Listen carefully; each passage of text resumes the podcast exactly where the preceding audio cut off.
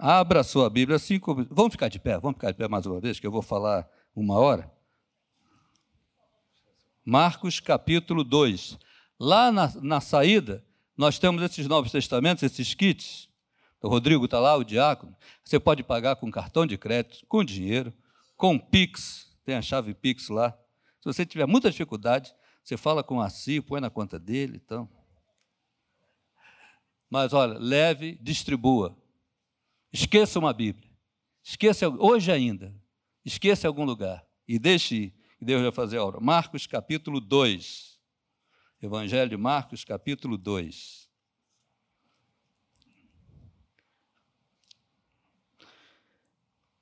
Dias depois, Jesus entrou de novo em Cafarnaum e logo se ouviu dizer que ele estava em casa. Muitos se reuniram ali, a ponto de não haver lugar nem mesmo junto à porta, e Jesus anunciava-lhes a palavra. Trouxeram-lhe então um paralítico, carregado por quatro homens, e não podendo aproximar-se de Jesus por causa da multidão, removeram o telhado no ponto correspondente ao lugar onde Jesus se encontrava, e pela abertura desceram o leito em que o paralítico estava deitado. Vendo-lhes a fé, Jesus disse ao paralítico: Filho, os seus pecados estão perdoados. Alguns escribas estavam sentados ali e pensavam em seu coração: Como ele se atreve a falar assim? Isso é blasfêmia. Quem pode perdoar pecados a não ser um, que é Deus? E Jesus, percebendo imediatamente em seu espírito que eles assim pensavam, disse-lhes: Por que vocês estão pensando essas coisas em seu coração? O que é mais fácil? Dizer ao paralítico: os seus pecados são perdoados, ou dizer, levante-se, tome o seu leito e ande. Mas isso é para que vocês saibam que o Filho do Homem tem autoridade sobre a terra para perdoar pecados. E disse ao paralítico: Eu digo a você, levante-se, pegue o seu leito e vá para casa. Ele se levantou e, no mesmo instante, pegando o leito, retirou-se à vista de todos, a ponto de todos se admirarem e darem glória a Deus, dizendo: Jamais vimos coisa assim. Amém. Glória a Deus. Podemos sentar. Deus nos abençoe com a leitura desse texto tão lindo.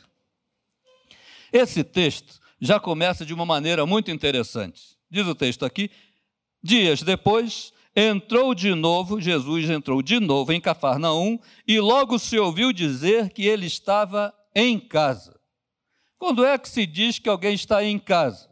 Aqui no Evangelho de Marcos mesmo, Jesus vai em algumas casas e dizem na casa de fulano, na casa de cicrano. Até quando no Marcos 7 não, não identifica, diz entrou numa casa e queria que ninguém soubesse. Mas quando se diz que a pessoa está em casa, que casa é essa? Né? Você pergunta assim, ah, o pastor Anselmo, ele foi na casa do, do pastor assim, eu fui na casa do pastor Marcos. Mas o pastor Anselmo está onde? Agora ele está em casa. Onde é a casa? A dele. Aqui correu a notícia que Jesus estava em casa. E era, e era uma casa tão conhecida que muitos correram para lá. O pessoal sabia onde era a casa. O correio já sabia onde entregar carta para Jesus. A casa era conhecida, correu muita gente, encheu a casa, encheu o quintal, a varanda, a rua, o outro lado da rua. Agora, interessante é como é que alguém que mora em Nazaré pode estar em casa em Cafarnaum. É porque alguém em Cafarnaum disse: quando passares pela cidade, faze da minha casa a tua casa. Deve ter dado a cópia da chave para ele. Vai ficar sempre aqui. Essa é a tua casa em Cafarnaum.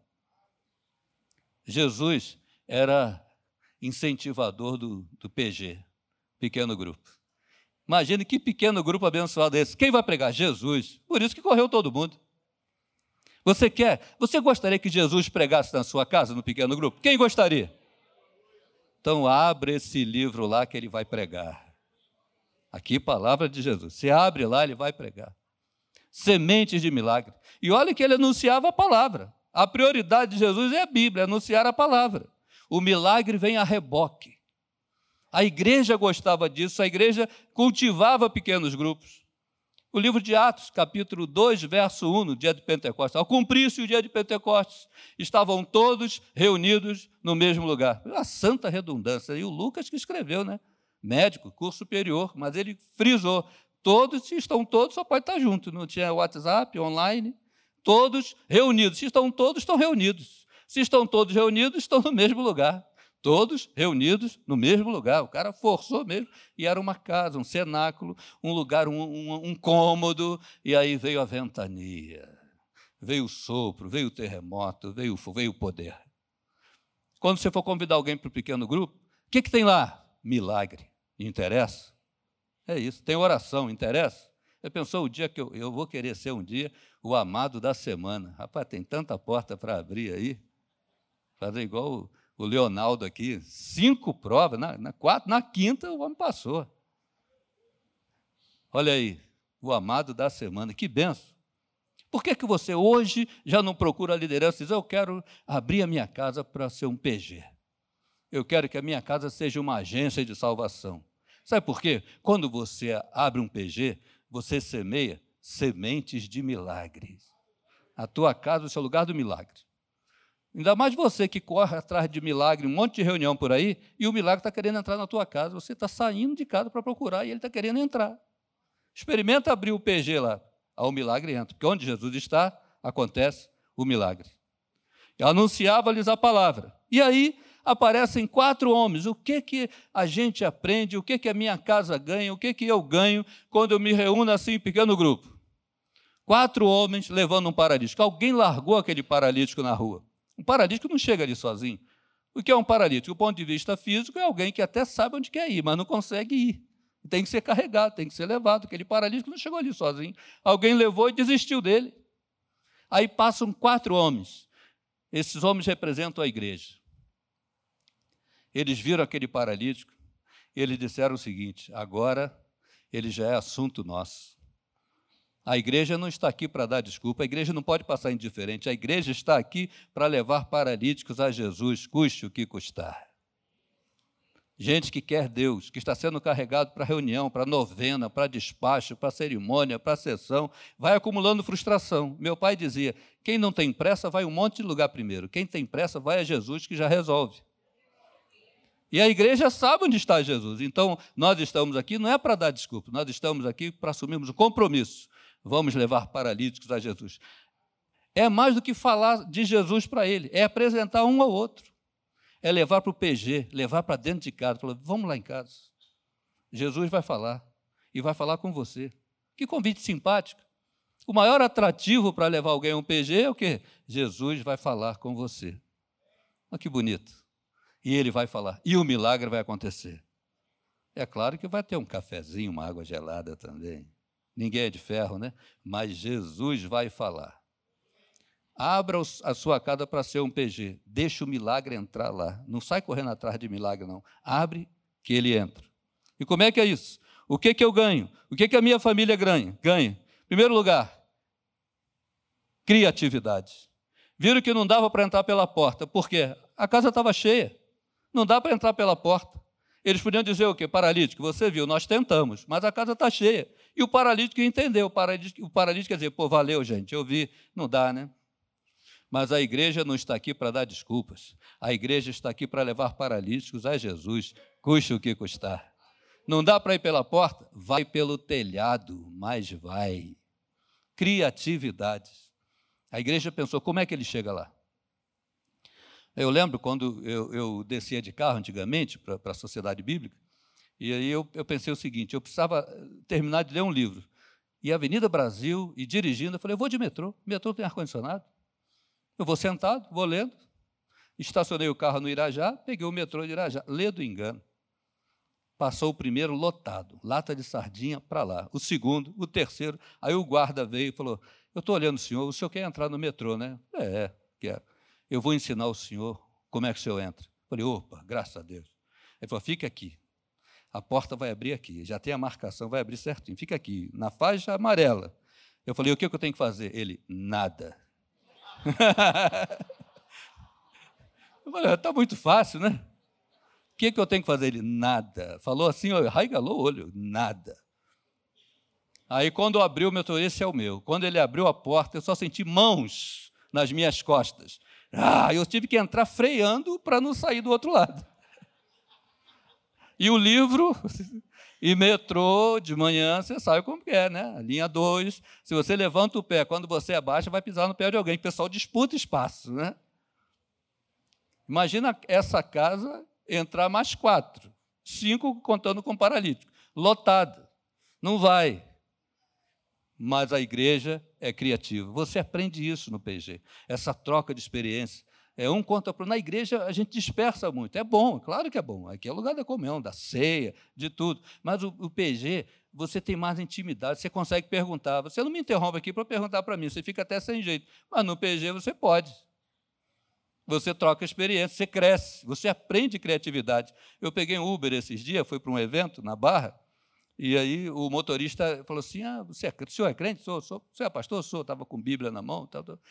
Ele disse: eu, eu já fui crente. Eu falei: não, você já deve ter sido de igreja, mas crente você continua. Não, eu não tenho mais fé. Eu falei: tem, você tem fé. E eu provo que você tem fé. Ele então prova sem abrir a Bíblia. Eu falei: você trabalhou hoje? Ele: trabalhei. Vai trabalhar amanhã? Vou. Isso é fé. Você não sabe?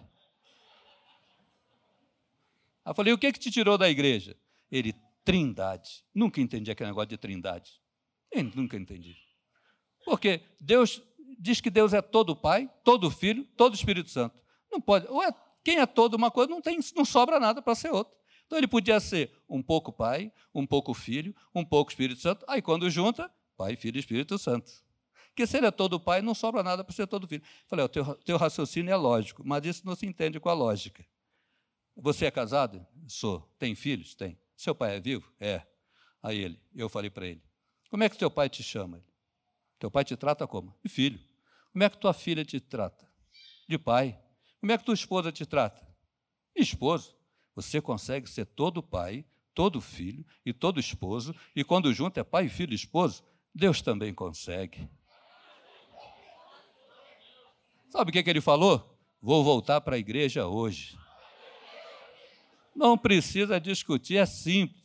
Quando você está no PG, você troca experiência. Um fala para o outro, aconteceu isso comigo. E você já vai aprender, você já vai levar para frente uma experiência, os testemunhos. Imagine quantos tem. Criatividade. O Pedro do Borel, eu, eu trabalhei na Rádio Relógio muito tempo. Né? Tem que pedir desculpa, te acordei cedo, né? Quando eu cheguei aqui, teve um monte de gente. Em Brasília. Teve um outro que falou, falou logo para mim ali, né? O beija-flor bate suas asas. Eu falei, eita, o pessoal tá, ó. Eu tinha que falar quatro e meia da manhã, ninguém queria saber, mas eu tinha que falar. Né? E eu almoçava, não dava tempo de almoçar às vezes, porque a rádio é rádio relógio. Eu não posso chegar atrasado, eu que dava a senha para dar hora. Então eu ia no McDonald's, pegava um lanche e voltava. E eu lembro na época, na década de 80, surgiu um vento aí de, de doutrina, nem, nem de doutrina, de maluquice, que o McDonald's era da igreja do diabo e que o Big Mac dava o dízimo para a igreja do diabo. E eu viciado no Big Mac, na Coca-Cola de 500. Sabe aquele coca-colatra? E aí eu pegava, e às vezes dava tempo de eu comer lá. Eu sentei, entrei, paguei, estava no horário, sentei para comer. Quando eu sentei, veio um diácono da minha igreja.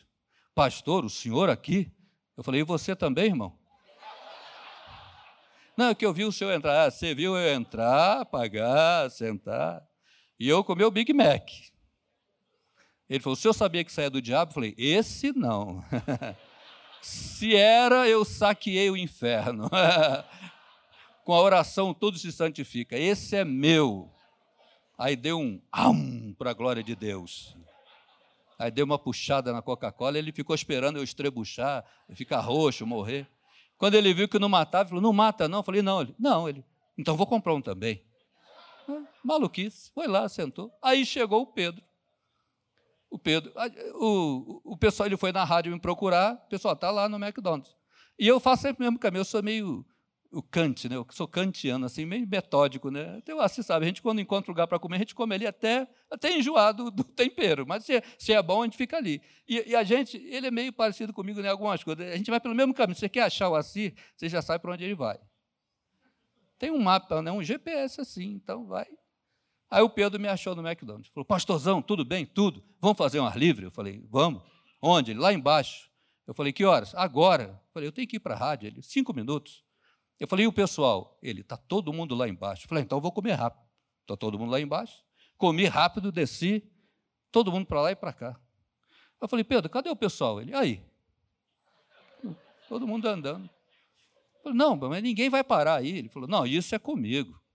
Aí tirou uma pedra, um tijolo de dentro da mochila dele, ficou em frente à vidraça do McDonald's. Vou quebrar, vou quebrar, vou quebrar.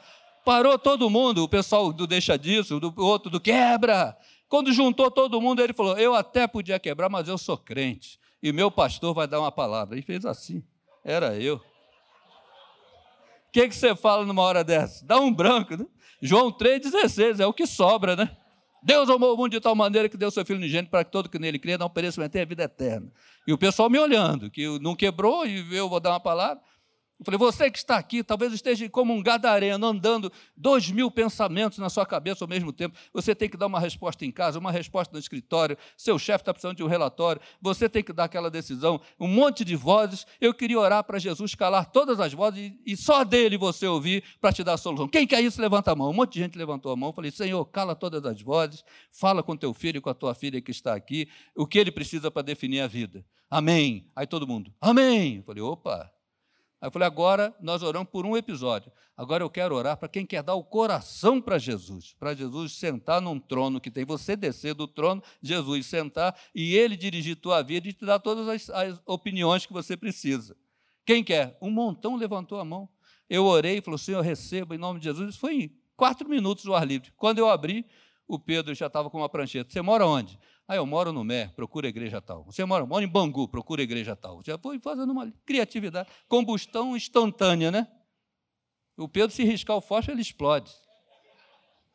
Deus te deu dons e talentos que você vai desenvolver no PG, na intimidade, na conversa. Você vai aprender como levar pessoas a Jesus, como apresentar um ao, um ao outro. É mais do que falar dele, é apresentar ele. Você vai aprender coisas simples, porque o Evangelho é simples. O Evangelho descomplica o difícil. Criatividade. Não dá para ir pela porta? Vai pelo telhado. Mas vai. Trabalho de equipe também, você aprende no PG. Trabalho de equipe. Quatro levando um, fica leve para todo mundo.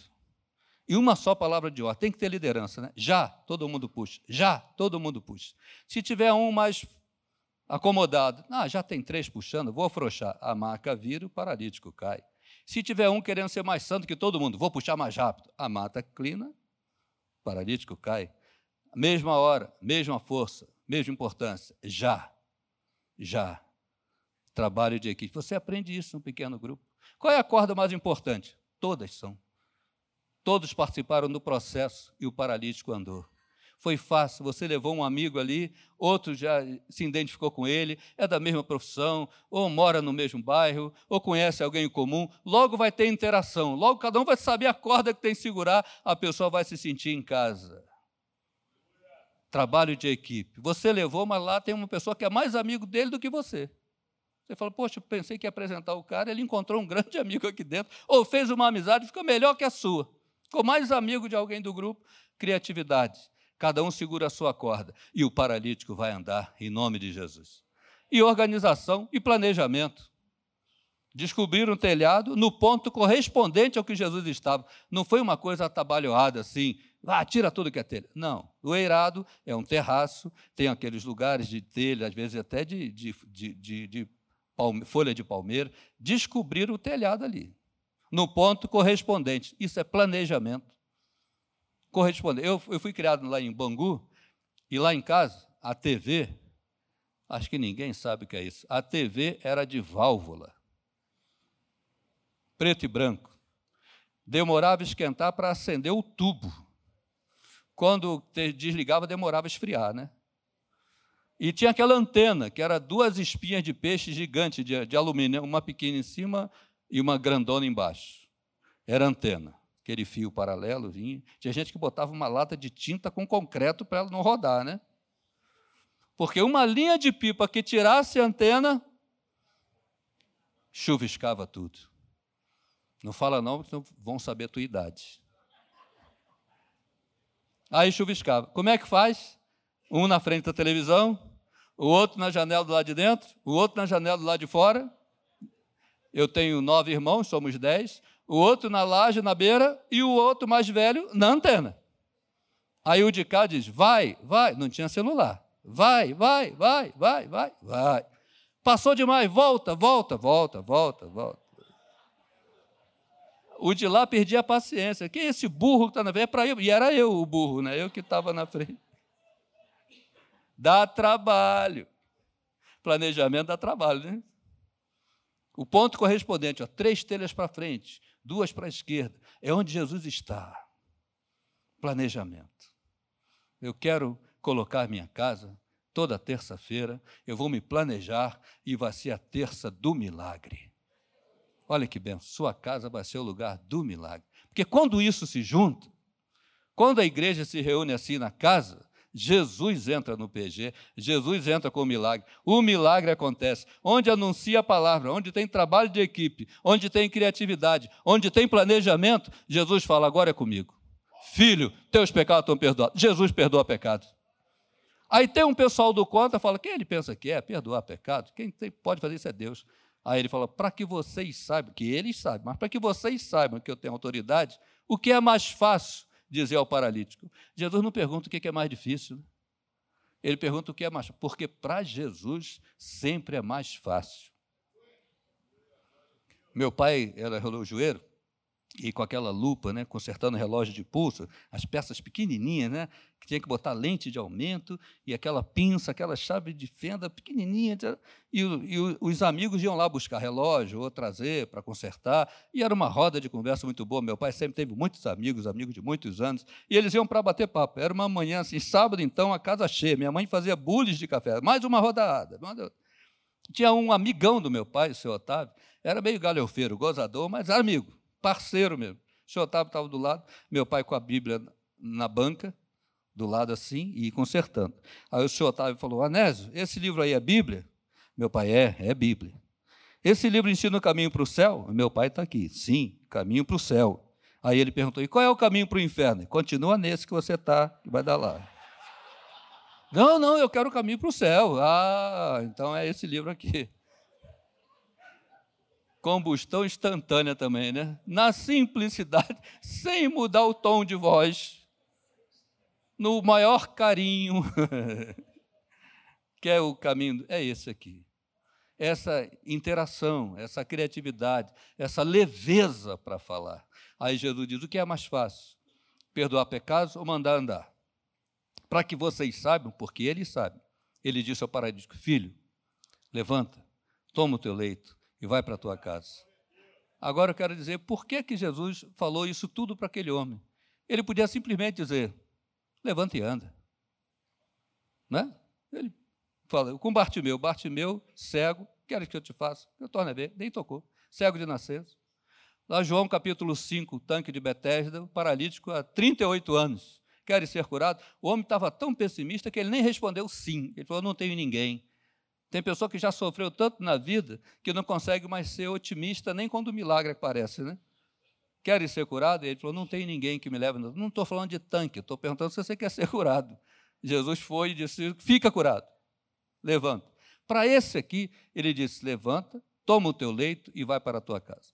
Fico pensando três possibilidades. A primeira, Jesus deve ter dito para ele assim: Olha, comece trabalhando o dono da casa já vai ter trabalho para consertar o telhado, né? Descobrir o telhado, alguém vai ajudar, mas vai ter trabalho. Ainda tem que tirar isso aqui. Então, comece trabalhando. É assim que eu falo. Alguém se converte lá na igreja e pergunta assim, pastor, o que, eu faço agora? Comece trabalhando. Procure os departamentos, veja onde você se encaixa e comece. Comece distribuindo folheto, vai na equipe de visitação, ajude aqui uh, com recepção.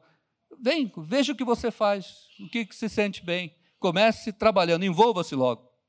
Ou talvez Jesus tenha dito para aquele homem: comece com pouco, você não tem nada, só tem essa cama, essa maca, comece com pouco.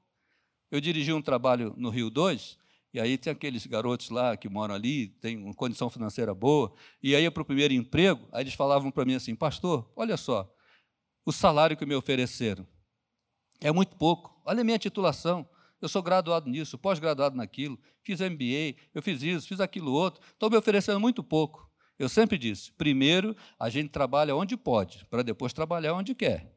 Então, se eles disseram que, que esse é o salário, isso é o que eles acham que você vale ou é o que eles podem te dar. Entra e lá dentro muda a etiqueta de preço. Lá dentro mostra o teu valor. José do Egito foi vendido por 25 moedas de prata. E os amalequitas, os ismaelitas, a né, mesma coisa, eles compravam aqui e vendiam ali, né? era tráfico humano, né? comprava aqui e vendia na, na vila seguinte. Por que, que eles não venderam José no camelódromo, na, na próxima vila? Levaram José para o shopping center, o mercado de escravos do Egito. E o homem mais rico é que deu o lance, Potifar. Para quem foi vendido por algumas moedinhas de prata, mudou bastante o valor, né? Ele mostrou o valor que ele tinha. Os caras disseram: não dá para vender no, em qualquer vilarejo, não dá para vender no camelódromo, tem que vender no shopping. E aí a vida parece que deu errado, mas deu tudo certo. Deus faz as coisas do jeito certo. Tem gente que diz que Deus escreve certo por linha errada. Deus escreve certo por linha certa, que para nós é que parece errado. Uma conspiração, José vai parar na cadeia. Interpreta sonhos fica, chega no, no, conhecimento do faraó. O faraó tem um sonho.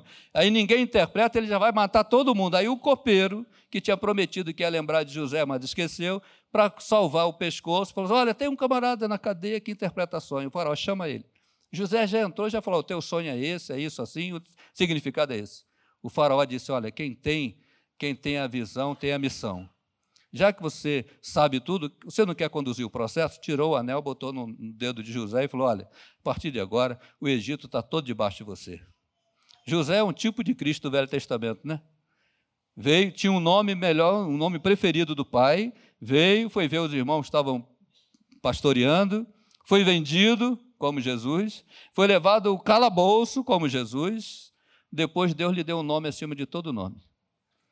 Quando José estava para morrer, né, ele já estava adulto, ele, ele fala sabendo que o povo vai voltar para Israel, ele fala para o pai: ó, quando vocês voltarem para casa, eu sei que vocês vão voltar, leve meus ossos, meus restos mortais e enterrem lá em Israel. Então até a tumba vazia ficou no Egito. É um tipo de Cristo do Velho Testamento, na tipologia, né? José mostrou o seu valor. Então eu digo para o pessoal, dizia para o pessoal lá na, na, no Rio 2, mostre o seu valor. Comece com pouco e vá crescendo. Mas eu acho que a terceira possibilidade pela qual Jesus disse para aquele paralítico: toma o teu leito e vai para a tua casa, eu fico pensando que ele queria curar a mente daquele homem. Jesus era craque nisso. Lá em Betsaida teve um cego. Olha, Jesus curava, Jesus é dinâmico, ele cura cegos, a mesma doença de várias maneiras. Para Bartimeu só falou, para o cego de nascença, João capítulo 9, passou lama, e para o cego de Betsaida, ele passou saliva. E aí, vês alguma coisa? O cego, mais ou menos, eu vejo árvores andando, já está bom. Não. Aí tocou de novo, e agora? Agora eu vejo bem. Tudo via claramente. Jesus não falhou, foi de propósito. Quando no primeiro toque, ele já curou o globo ocular, o homem já enxergava, mas ele ainda confundia o que ele estava vendo. Ele precisava de um toque da mente. Ele precisava entender que gente não é coisa. Homens não são árvores. Quem confunde pessoas com coisas precisa do toque do quebrantamento, do discernimento. Não dá para tratar pessoas como coisas. Pessoas têm sentimentos. Aí Jesus curou a mente daquele homem. Quando ele diz para esse homem, toma o teu leito e vai para a tua casa, ele estava querendo curar a mente daquele homem. Porque quando ele visse um outro paralítico na situação que ele viveu, as memórias amargas, as lembranças viriam. Um domingo de sol ia ficar um dia de luto, ele ia ficar lembrando do tempo da impossibilidade, da humilhação, quando ele ficava no, no, ao nível do chão, na poeira da sandália dos outros, pessoas que cuspiam perto dele, vendo pessoas correndo sem poder participar da vida, aquilo tudo voltaria. Aí quando Jesus diz assim: levanta, toma o teu leito e vai para a tua casa, ele está dizendo o seguinte: tome autoridade sobre aquilo que derrubava você e diga: você não me derruba mais. Diga para aquele leito: Você não me domina mais. Agora eu tomo autoridade. Eu te carrego, mas você não me carrega.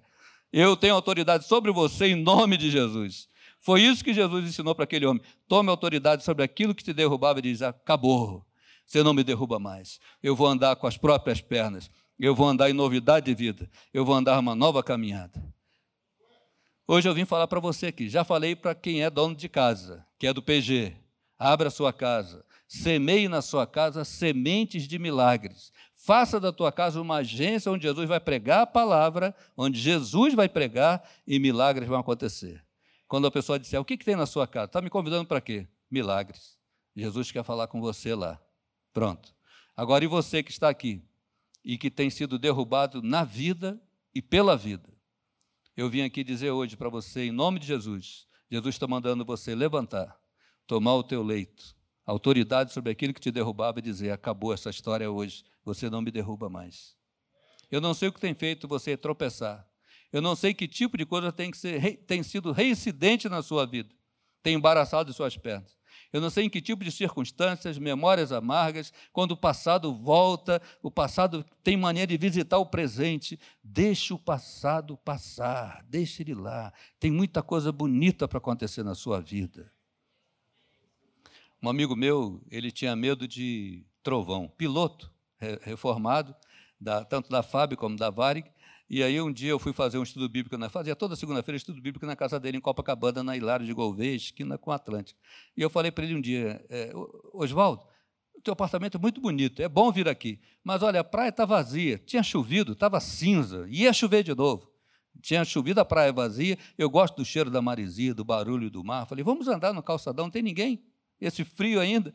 Aí o que eu souber aqui, lá eu vou saber também. O que eu não souber lá, está aqui, não vou saber também. E a paisagem lá é, é melhor. Ele foi. Quando nós descemos, deu um trovão. Bum! Ele correu para baixo da marquisa. Eu falei, que foi, Oswaldo? Ele, rapaz, pastorzão, piloto não tem medo de nada, mas eu tenho medo de trovão, desde criança. Eu falei, ah, então você cometeu dois erros. O primeiro foi correr para o lugar errado, né? Que se alguém, se alguma coisa desaba, a marquisa é a primeira a desabar, né? Correu para baixo da marquisa. Eu falei, mas o segundo erro mais grave é que você está com medo daquilo que não é mais. É como assim? Eu falei, eu falei, o trovão é o barulho do raio. Se aquilo que provoca o trovão te acertar, é o raio que o parta, né? Se o raio te acertar, você não vai ouvir o trovão. Então, se você ouviu o trovão, é porque o raio te errou. Ao lado bom. E ficou me olhando com cara de bobo. Aí deu um trovão. Bum! Ele falou: Glória a Deus. Me errou. falei: é, aprendeu rápido. Salmo, Salmo 29. É, Davi descreve uma chuva com trovão, terremoto, e diz: No seu templo tudo diz glória, e o Senhor preside o dilúvio. Vou beber o batistério aqui. Um dia desse, faz tempo, liguei para ele, estava chovendo muito. Deu aquela faísca que parece vem pelo telefone. Aquele silêncio, ele, reverendo, me errou de novo. Glória a Deus. Sabe que eu estou falando isso? Que tem gente aqui, aqui e em casa agora, que está com medo do trovão. Aquilo que podia ter te matado já te errou. Você está aqui o raio já te errou. O que está te assustando é só o trovão. Deixa o passado passar. O raio já te errou. Tem muita coisa nova e bonita para acontecer na sua vida. O que está te derrubando é só o trovão e está impedindo você tomar posse de coisas novas. A vida tem muita surpresa para você. E na cruz do Calvário, esse é o ponto alto. Na cruz, Jesus legitimou tudo isso que está sendo dito aqui. Quando ele diz: Todo o poder me foi dado no céu e na terra. Quando ele diz: Está consumado, está pago. Quando ele diz: Ele toma as chaves da história da mão do diabo, agora quem dirige a história é ele. Até aquilo que você diz que deu errado, no fim vai dar certo. Todas as coisas cooperam para o bem. É uma santa conspiração. No fim vai dar. Se ainda não deu certo, porque não chegou o fim, porque no fim vai dar certo. Essa certeza esse está consumado da cruz, quando Jesus toma a, a, a, posse da chave da história, é o único que pode abrir o livro da história dos seres humanos, da história da humanidade, ele dirige todos os eventos. Quando você coloca na, na mão de Jesus a sua história, ele vai fazer com que todas as coisas cooperem para o propósito dele, para o bem. Eu não sei o que tem derrubado você, mas eu vim aqui dizer em nome de Jesus que hoje ele está te dando autoridade para, no nome dele, tomar autoridade sobre esse leito e voltar para casa andando diferente, sabendo que o que passou, passou, o raio já te errou, e esse problema que tem derrubado você acaba hoje, isso não te derruba mais, em nome de Jesus.